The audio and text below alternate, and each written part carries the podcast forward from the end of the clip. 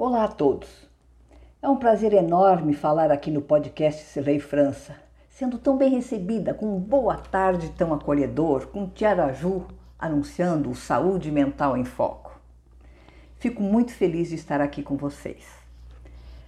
Nos mais de 10 anos em que eu fui voluntária na Brata, associação que trabalha com familiares e portadores de transtornos afetivos, eu conheci vários profissionais da área de saúde mental eles compunham o chamado Conselho Científico da Associação, um suporte de profissionais dos mais gabaritados para o desenvolvimento do nosso trabalho. Eu tenho falado muitas vezes aqui nos novos procedimentos, no olhar à pessoa com transtorno mental. Eu creio que o Conselho Científico da Brata foi um laboratório da tal horizontalidade na convivência entre portadores e profissionais da saúde. Hoje a gente, em vez de chamar portadores, a gente chama pessoa com deficiência mental, pessoa com transtorno mental.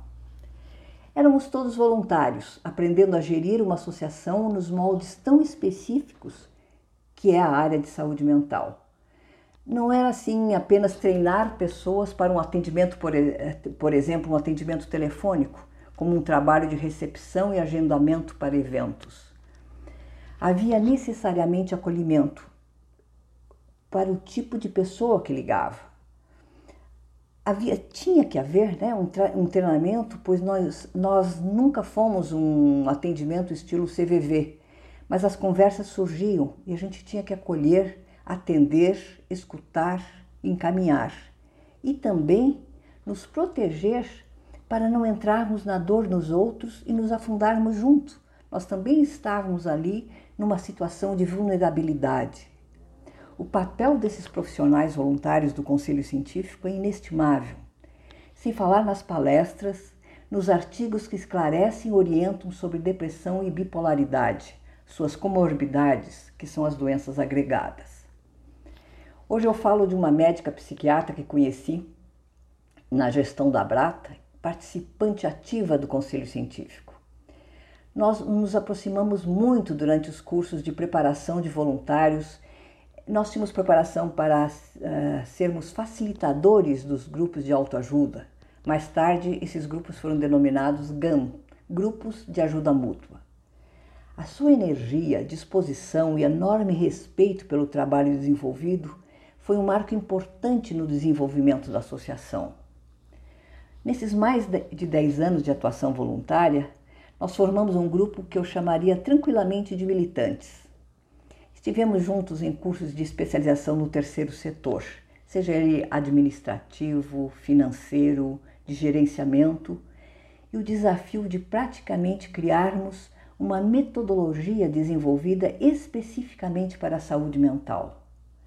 Estivemos juntos nos encaminhamentos do dia a dia da organização, na confecção do trabalho, do material, não é nem o trabalho, do material científico explicativo sobre doença, sintomas, tratamento e cuidados. Ela foi a coordenadora de uma publicação, Encontros Psicoeducacionais da Brata, as perguntas mais frequentes sobre depressão. Um belo trabalho de compilação do material obtido naquelas palestras que eu já citei, psicoeducacionais, que nós desenvolvíamos. Né? Essa publicação foi em homenagem aos 10 anos da associação. Eu continuo, mesmo afastada da, do voluntariado Abrata, eu continuo acompanhando a trajetória da maioria daqueles profissionais que compunham a minha gestão lá como, enquanto fui presidente. Muitos são autores de livros, de trabalhos com excelência na área de saúde mental. Eu pouco a pouco vou encontrando eles, destacando, me lembrando dessa trajetória tão linda. Hoje eu quero falar de uma médica que se tornou minha amiga, a doutora Márcia Brito de Macedo Soares. Ela é médica formada pela Faculdade de Medicina da USP desde de, de 88. Ela tem residência em psiquiatria no Instituto de Psiquiatria do Hospital das Clínicas e mestrado em psiquiatria também pela Faculdade de Medicina da USP. Ela participou de grupos de estudo de doenças afetivas, o famoso GRUDA, lá da USP, e do Programa de Transtorno Bipolar do PROMAN. Ela colabora com a Brata, que eu já falei, que é a Associação Brasileira de Amigos, Familiares e Portadores de Transtornos Afetivos, desde a sua fundação. Ela é uma das fundadoras, que foi em 99. Como eu já falei, membro do Conselho Científico. E ela foi coordenadora desse, do Conselho 2004 a 2007 e, e presidente de 2008 a 2010 na minha gestão também como presidente da Abrata. Ela participou de diversas publicações na área do transtorno do humor e atualmente concentra suas atividades profissionais no consultório. Mesmo concentrando essas atividades no atendimento em consultório, ela não deixou de atuar coletivamente na informação sobre os diversos aspectos de sintomas, dicas e cuidados. Eu fiquei encantada com o Instagram que ela tem, que é dinâmico e é esclarecedor. E foi através do Instagram que eu cheguei no site dela. Já na abertura, na página, né, na home, na página, é um acolhimento puro, porque diz bem grande, bem-vindo, como um destaque. E aí ela esclarece: obrigada pelo acesso. No site você encontrará informações pessoais, acadêmicas, artigos, respostas a dúvidas frequentes entrevistas e outros links interessantes. Espero que seja útil e que aproveite o conteúdo. Olha que coisa linda! Está acolhendo mesmo no site, mesmo à distância. E aí eu fui vendo os temas variados, com explicações curtas, acessíveis ao entendimento. Tem esclarecimento sobre o que é o transtorno borderline, por exemplo, ciclotimia, transtorno de ansiedade generalizada.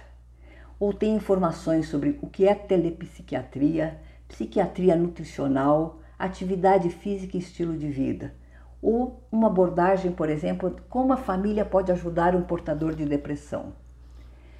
Me impressionou muito um artigo que eu já fui lá clicar, Eixo Intestino-Cérebro. Aí ela escreve, num, num dos parágrafos, sabemos, por exemplo, que a depressão é uma doença que está relacionada ao aumento do estado inflamatório do organismo como um todo. Eu fiquei muito impressionada com essas informações. Agora, se você quiser saber mais a, a respeito, eu não preciso ler. Acesse o link do site, que é www. Aí vem as iniciais do nome dela, que é Márcia Brito Macedo Soares, né? É www.mbmacedosoares.com.br. E vocês também podem segui-la no Instagram, que é Instagram com, né, que é, que é o acesso, barra doutora ponto Márcia B. Macedo Soares.